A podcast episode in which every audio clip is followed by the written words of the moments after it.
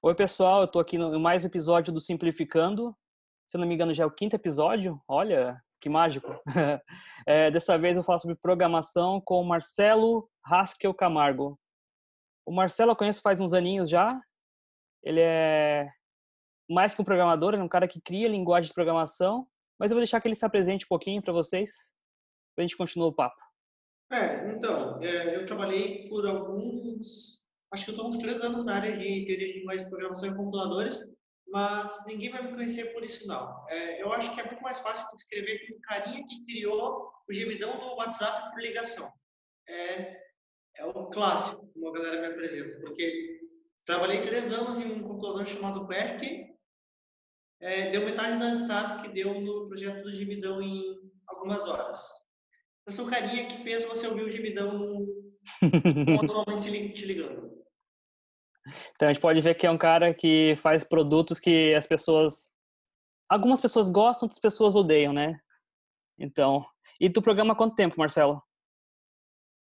Vixe! Uh, desde o meu primeiro Hello World, eu, eu acredito que é aproximadamente seis anos. Mas meu maior ano de evolução foi realmente em 2014 foi pegando linguagem atrás de, de linguagem até que, até que cheguei na, na base delas. E uh, como, que, como que tu começou? Tu é lá do interior, do interior, do interior de Santa Catarina. Então, como que foi é, para ti, assim? Morava no, no sítiozão, não fazia... Não tinha muito o que fazer além de correr atrás de galinha e fugir de vaca. Então, minha professora de matemática me passou um pendrive, o uma IDE integrada com o compilador, é, o Dev mais integrado com o GCC, e eu comecei a, a estudar C por conta no meu Intel Pentium de 64 MB de RAM, isso em 2012. É, e 18 GB de HD, e eu comecei a estudar C por conta própria. Como em casa não pegava 3G, mas no centro da cidade, na cidade de duas ruas, pegava, eu ia lá, baixava a documentação do celularzinho, aqueles antiguinhos mesmo, e ia para casa, lia, estudava e ia brincando, ia testando. Uh, já nesse ponto eu estava com o Boot, com Windows e Linux, mas desde o meu primeiro computador eu me familiarizei, me familiarizei muito mais com, com o Linux. Então eu tive pouquíssimo contato com, com Windows durante toda, toda a minha vida. Isso ajudou, de certa forma, a entender as coisas. Legal. É, então, começou com C. C é uma linguagem estruturada, que a gente vai falar isso depois também, né? Então, assim, para a gente começar bem, bem do zero lá para quem nunca ouviu falar direito sobre o assunto, o que é programação? Então, uh, a linguagem que eu comecei, de fato, foi C, só que eu não conseguia aprender C. Uh, mesmo eu tentando, de fato, eu desisti algumas semanas depois, porque eu, eu não consegui processar aquilo. Então eu resolvi testar outras linguagens e apenas dois anos depois eu voltei para C e consegui aprendê-la e compreendê-la de fato. Uh, uma das minhas primeiras linguagens fora C foi LiveScript, uma linguagem de programação um pouquinho distinta. Ela conhecida por por ser uma linguagem funcional, que muita gente chama de linguagem esotérica, mas não é não. Tá?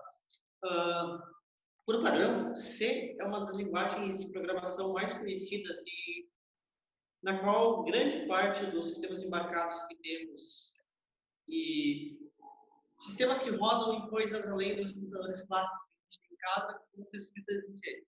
Então, ela ainda tem amplo uso na, na indústria. LiveScript, no entanto, é uma linguagemzinha é, usada por meia dúzia de pessoas, mas que é maravilhosa e eu consegui processar muito, com muito mais facilidade o, o modelo de programação que ela oferecia. Enquanto na linguagem C você descreve como você faz as coisas, porque ela usa o paradigma assertivo e imperativo, em LiveScript você especificava o seu problema, você definia qual era o seu problema e aquilo processava o resultado. Basicamente, depois, por causa disso, eu acabei me especializando e evoluindo muito mais na área de programação funcional, que é uma área de programação que é mais focada no lado matemático, do que em programação imperativa, que é um faça isso, faça aquilo, aquela receitinha de bolo. Uhum. É, a gente já foi bem para frente, já já colocou mais umas palavras para complicar a situação. É... Palavras complicadas. Mas vamos simplificar, vamos simplificar. Então, tu falou de programação, tu falou de a programação serve em computadores clássicos e em outras máquinas. Então, a gente pode dizer que programação, você está mandando essas máquinas fazerem coisas. E como você é. disse, tem mais que uma forma. Tem uma forma estruturada e uma forma funcional. Sim. Uh, Isso.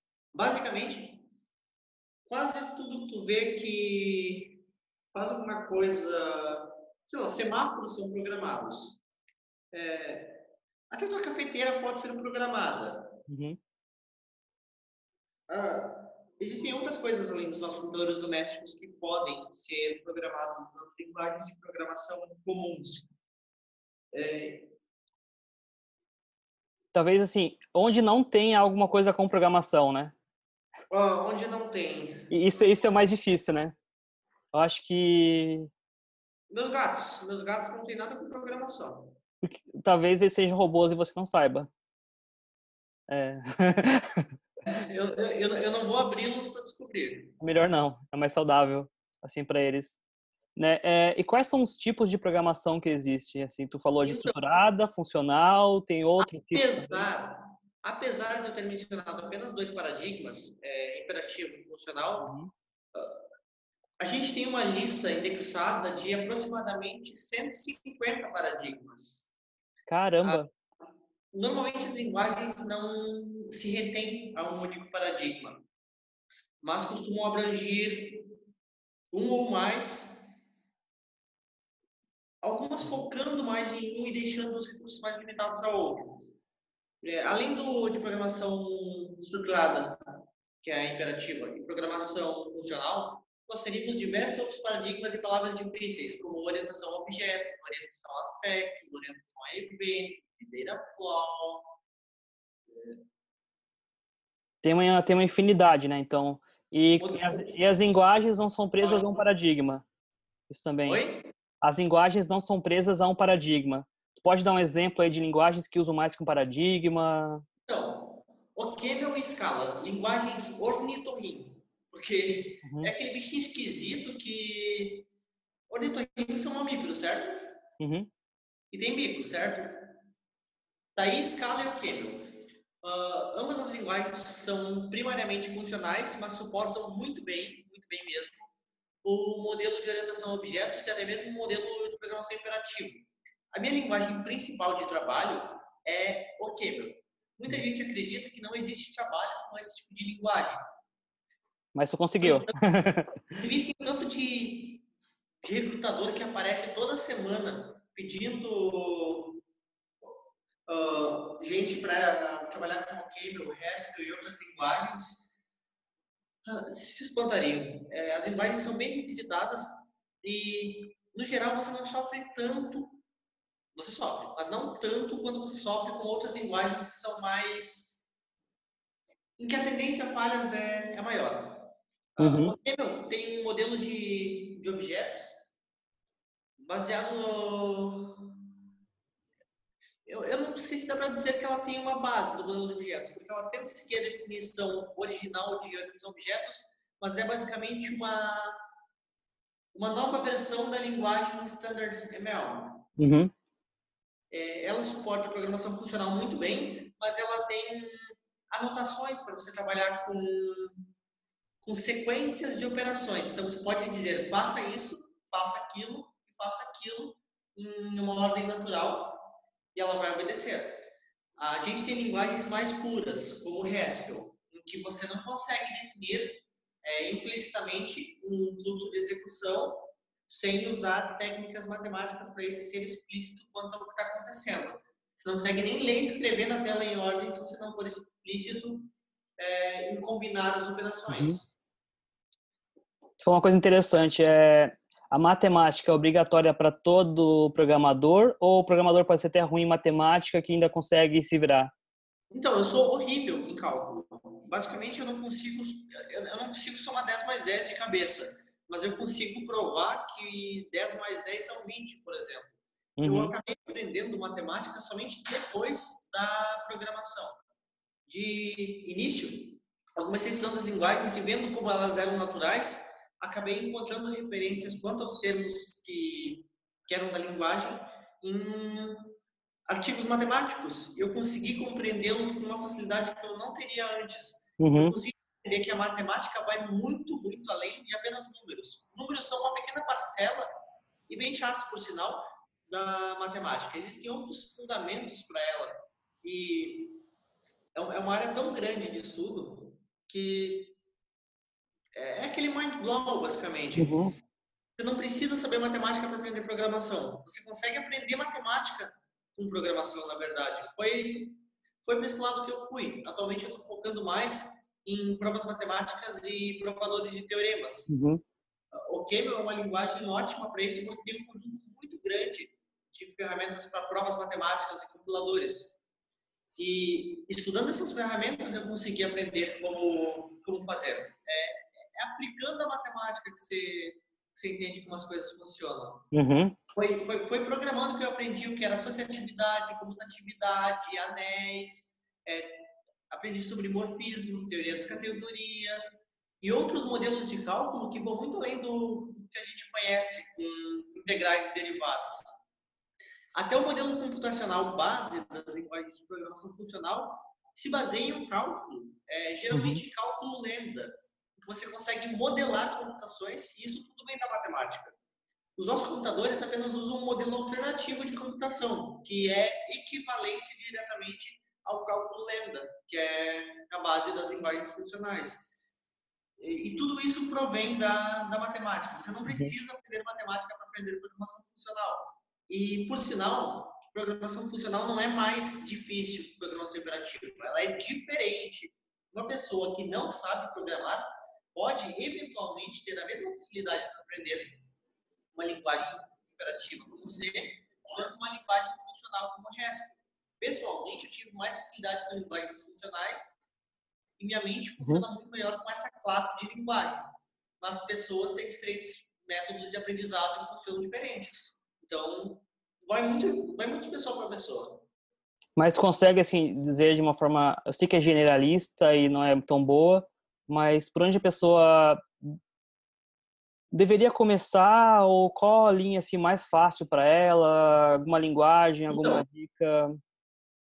Esse é um ponto polêmico, é, uhum. porque eu não quero que o criador de Portugal venha também me xingar aqui. É, basicamente, muita gente diz comece com lógica de programação e depois você aprende qualquer linguagem. É, o que é uma falácia.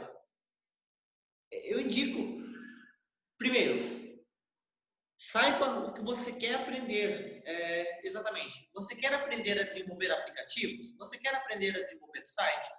Você quer aprender a desenvolver aplicações para Windows, para Linux, integrações com sensores? Com base no que você quiser aprender, você precisa buscar recursos é, qual seria a linguagem adequada para você aprender e o conjunto de tecnologias para o problema que você quer resolver.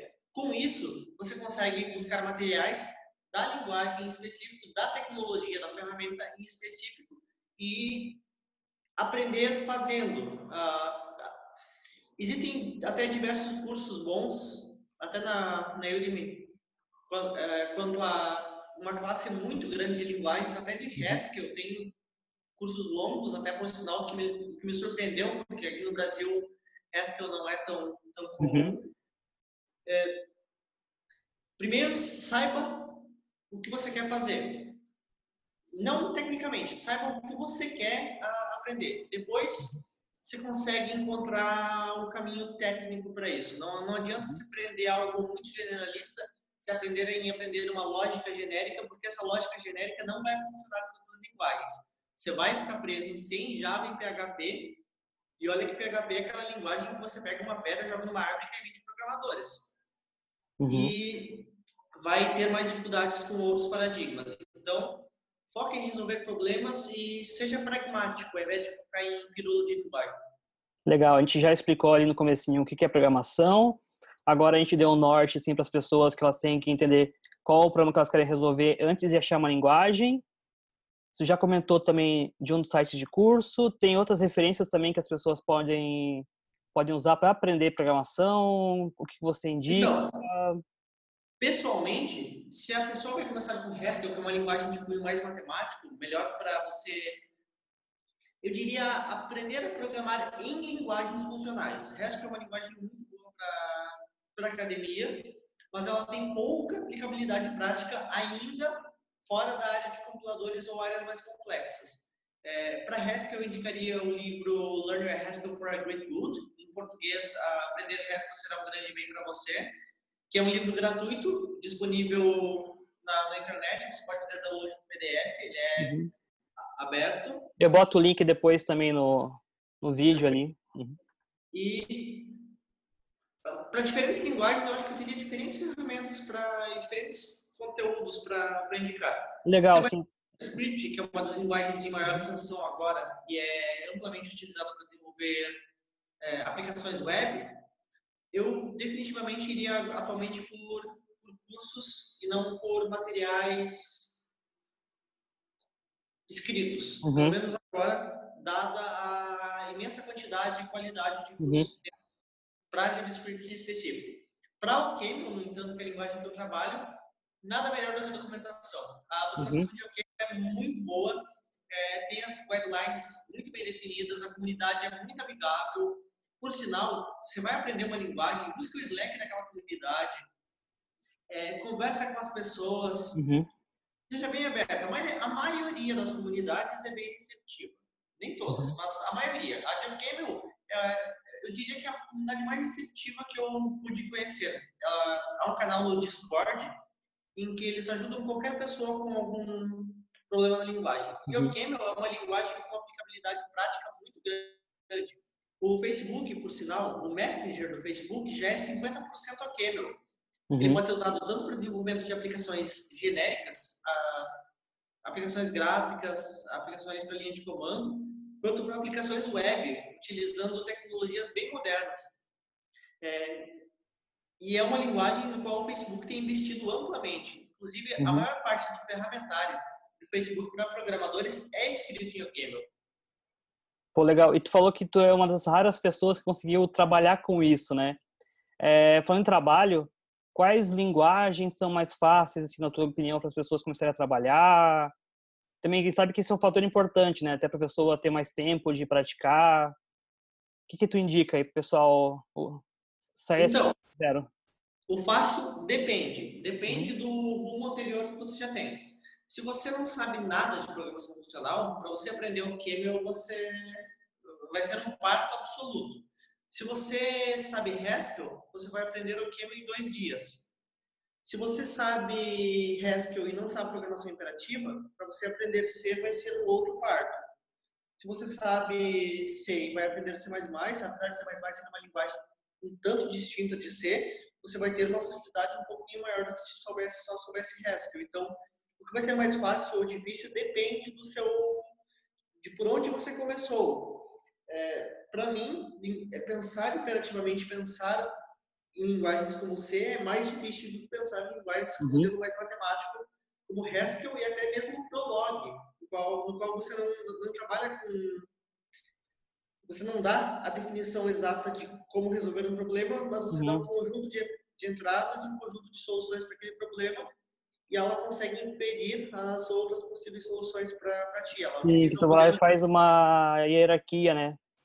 E deixa Isso, ela, ela utiliza um modelo de programação lógico, que por uhum. sinal, o modelo de programação que ela utiliza também está contido em linguagens funcionais, mas de uma maneira mais técnica. É o, uhum. é o que é o que é utilizado em linguagens funcionais para verificar que um programa está correto. Geralmente na verificação de tipos do programa, o qual eu acho que não, não convém adentrar aqui. Uhum. E assim, é, dá para notar que tu é louco por linguagens funcionais. E quais assim as principais vantagens, assim, para te deixar bem claro, assim, às vezes em tópicos para as pessoas, das linguagens imperativas e outros modelos, na tua opinião? Então, baseado em seis anos de experiência com diferentes linguagens, as coisas que mais me atraíram foram, primeiro, previsibilidade. Eu consigo saber que aquilo está acontecendo, aquilo vai acontecer de novo, e se algum bug acontecer, não vai ser por naquele pedaço que eu já que eu já executei anteriormente, porque a matemática me dá previsibilidade, é, evitando a mutabilidade. Em programação imperativa, você pode ter programas que têm diferentes saídas com a mesma entrada. Programas funcionais, você necessariamente precisa que, dada uma entrada X, se o resultado for Y, toda vez que entrar X, toda vez, absolutamente, tem que, tem que sair Y também. Uhum. É, até pessoal... Você pode fazer entre Sim. um sai dois, entre um sai três, entre um sai quatro, uhum. utilizando algo randomizando. Né? É, até pessoal entender um pouco melhor, assim, é diminui a chance de acontecer um bug que você não Exatamente. Espera. Menos merda, menos preocupação para você. Além de ser mais fácil de testar uhum. programaticamente. É que a gente programa as coisas e a gente precisa testá-las. Uhum. E a gente não vai fazer o teste na mão, geralmente. A gente vai fazer, a gente vai programar um programa para testar o programa. Uhum. E a previsibilidade que a gente tem durante os testes evita que a gente tenha que ficar até mais tarde, numa sexta-feira na empresa, tendo que resolver pepino por conta de falhas de design da linguagem.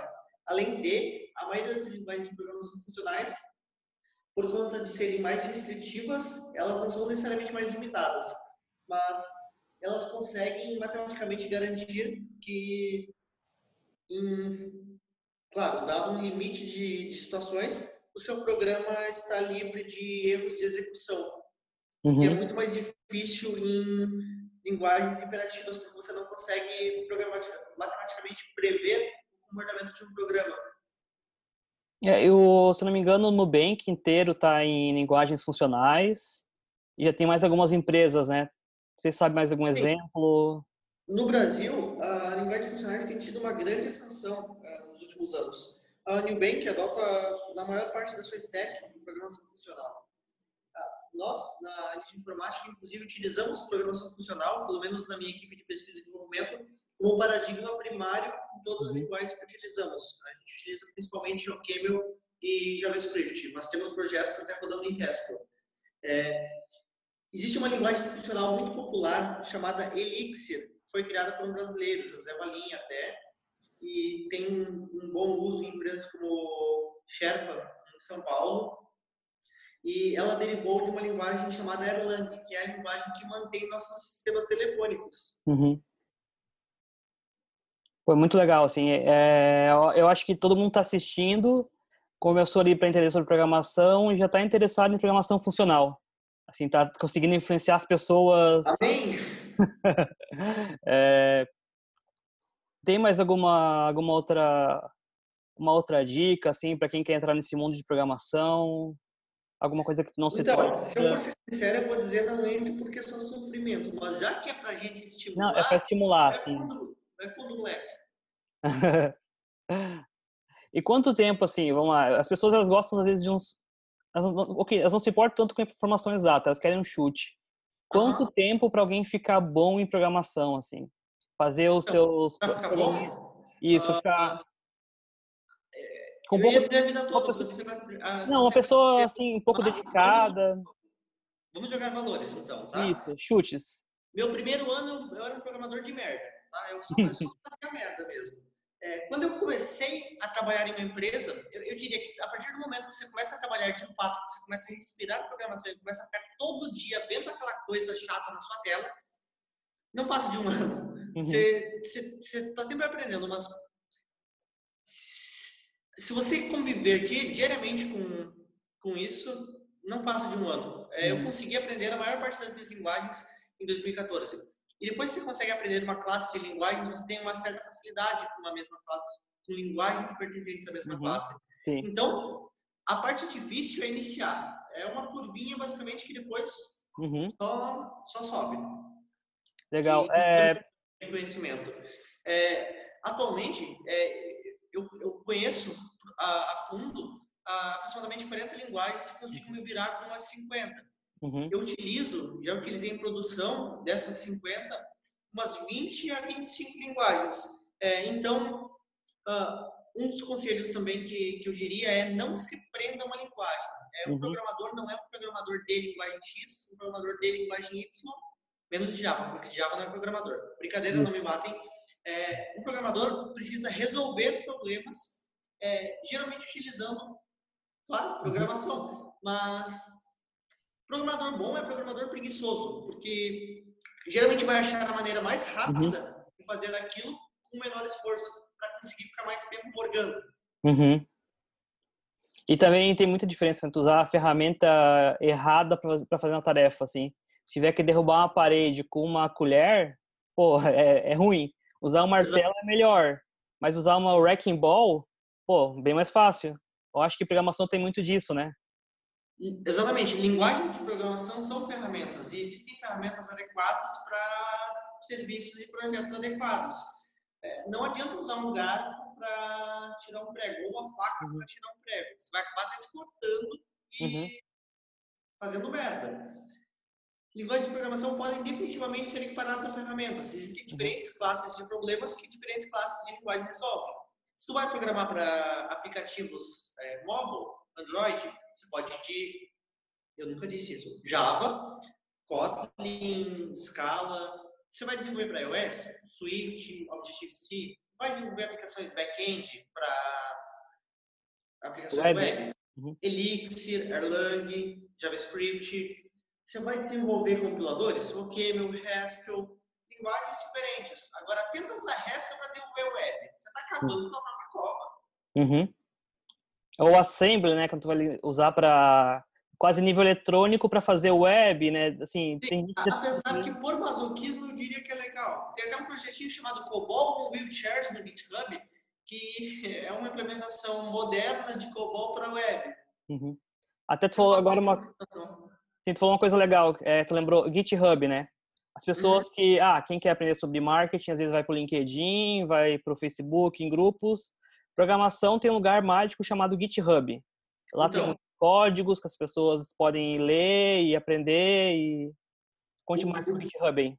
O GitHub é uma é, é o pote de ouro da programação. Basicamente é, é, onde os programadores depositam suas gambiarras muito úteis por sinal, é onde fica grande parte dos projetos abertos.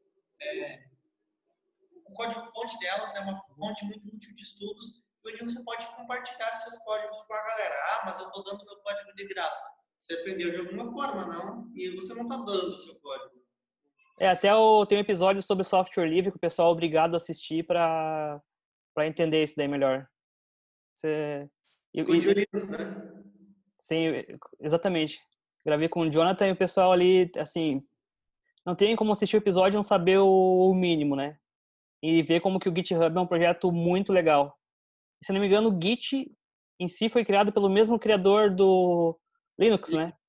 Aham, uhum, Linux Torvalds também criou o Git para gerenciar os, os sources do, do Linux, New Linux. Uhum, sim. É, tá, vamos fazer uma revisão aqui. A gente falou que programação está em tudo. Existem vários. Menos nos meus gatos. menos nos seus gatos. É, tem vários tipos, classes, modelos, paradigmas, né? De programação. Todo mundo percebeu que você é louco por funcional. É, a gente mostrou também que a pessoa assim, não pode ficar presa a uma linguagem, ela tem que entender qual que é o problema ou a coisa que ela quer fazer para escolher uma linguagem. Ela encontra aprendizado em documentação técnica, ela encontra em livros, ela encontra em artigos, ela encontra em cursos, ela tem Lura, tem Udemy, tem mais uma infinidade, né? Tem, tem coisas gratuitas na internet, Muita, uh, muita, muita. Não precisa gastar dinheiro, o que, tu vai gastar é, é mínimo. Então, e tem a PDA. E tem, e tem um grupo no Facebook muito bom lá, o APDA. Não, tem a PDA, não é grupo muito bom, é a PDA. É, o APDA, ok, a gente tá melhorando ele que... Assim, tem bastante gente, assim, não faça perguntas assim tão... Que você pode mesmo procurar no Google que o pessoal te ajuda. Se fizer é. pergunta é. muito bobinha lá, eu vou colocar o link do APDA no, em todos os lugares onde o vídeo ou o podcast forem. Daí o pessoal vai, vai, vai conhecer melhor o PDA, que é uma boa fonte lá de, de conhecimento, tirar dúvidas. E pode encontrar o Marcelo por lá também. E falando em encontrar o Marcelo, é, para a gente finalizar aqui o momento jabá, Marcelo, onde o pessoal pode te encontrar? É, o que, que você quer ah, ver? Então, é, eu diria que as minhas principais referências são é, meu GitHub, github.com.br Camargo, é um nome difícil de escrever, então ele vai Mas eu coloco eu embaixo ali. No Facebook, na, no grupo APDA também, a Associação de Programadores Depressivos Anônimos, que agora já não é mais tão anônimo assim. Só é, mais depressivo, né? Pelo Stack Overflow respondendo perguntas, no Xvid, não, pera. É, e... Tu também é palestrante, né? Sim, sim. É, basicamente eu sou host de festa de evento. Então qualquer evento de computação que for de alguma linguagem aleatória, eu provavelmente estarei lá. Uhum. Então é só chegar e... Te dar um oi lá, né? É, dá, dá um oizinho. Uhum. Legal, eu vou colocar todos os teus links aqui, assim, todos que eu, que eu achar, os principais, né? O pessoal também quiser te contratar para palestra, para para cantar em casamentos, em diversas coisas que você. Pô, chama, chama, chama que estamos aí. Uhum. Pode mandar e-mail, é marcelocamargo.linuxmail.org. Eu também vou colocar teu e-mail, pessoal mandar um spamzinho ali bom. É, que nem aquela vez que você me inscreveu na newsletter da Oracle, né? Que eu tive. Eu não sei de nada. É, eu agradeço o pessoal que assistiu, agradeço o Marcelo. É, podem fazer assim, seguir, curtir, compartilhar, ficar no joinha, todas essas coisas que os, que os youtubers falam, se inscrever, Fácil. ficar no sininho. E até o próximo episódio. See you. Beijos de luz, como, como sempre.